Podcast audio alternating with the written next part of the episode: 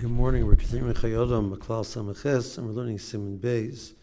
So the Chayodam told us that a person sh- should make sure that the mitzvah is not bezuya law, it's not, you're not doing acts which are degrading to the mitzvah while you're doing the mitzvah.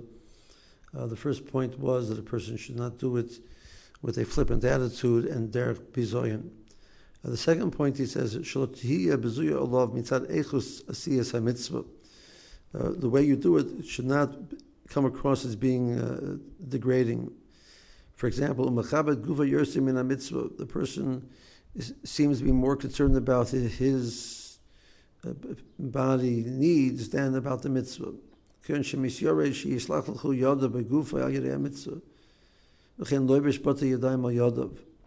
So a person wears gloves when he's doing the mitzvah. I don't want my hands to get dirty.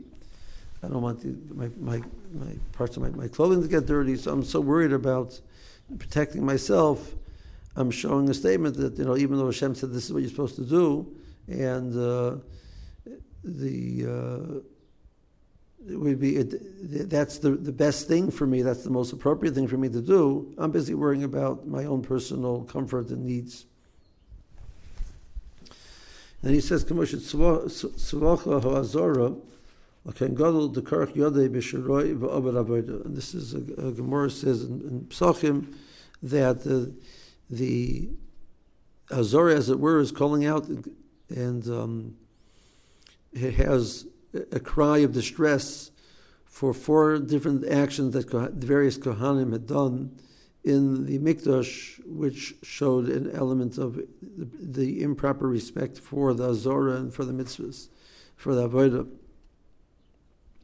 So um, one of them is that there was a Kohen Gadol that would wear uh, a silk cloth around his hand to prevent his hands from getting um, uh, hands to get to get, getting dirty. Um, so Rashi points out whether that this is a halachic problem. Number one, that there cannot, cannot be a chatzitza between the person and the avodah. And number two, it's derech bizoyin. Uh, so, um, so Rashi adds that the, the cry of the Azora wasn't just because the, mit, the mitzvah wasn't done properly, halachically, but it was a lack of kavod to Hashem Yisbarach for doing so. Then he says, "V'ayin Orach Chaim Siman Tov and Aleph Sif Zayin." Uh, so the question is about when a person takes lulav and esrog, that um, if it, he does it ayidei davar acher, is that a valid form of the tila? So if the davar acher acts as a way of giving cover to the mitzvah, a person would use a golden kli to hold on to the to the lulav.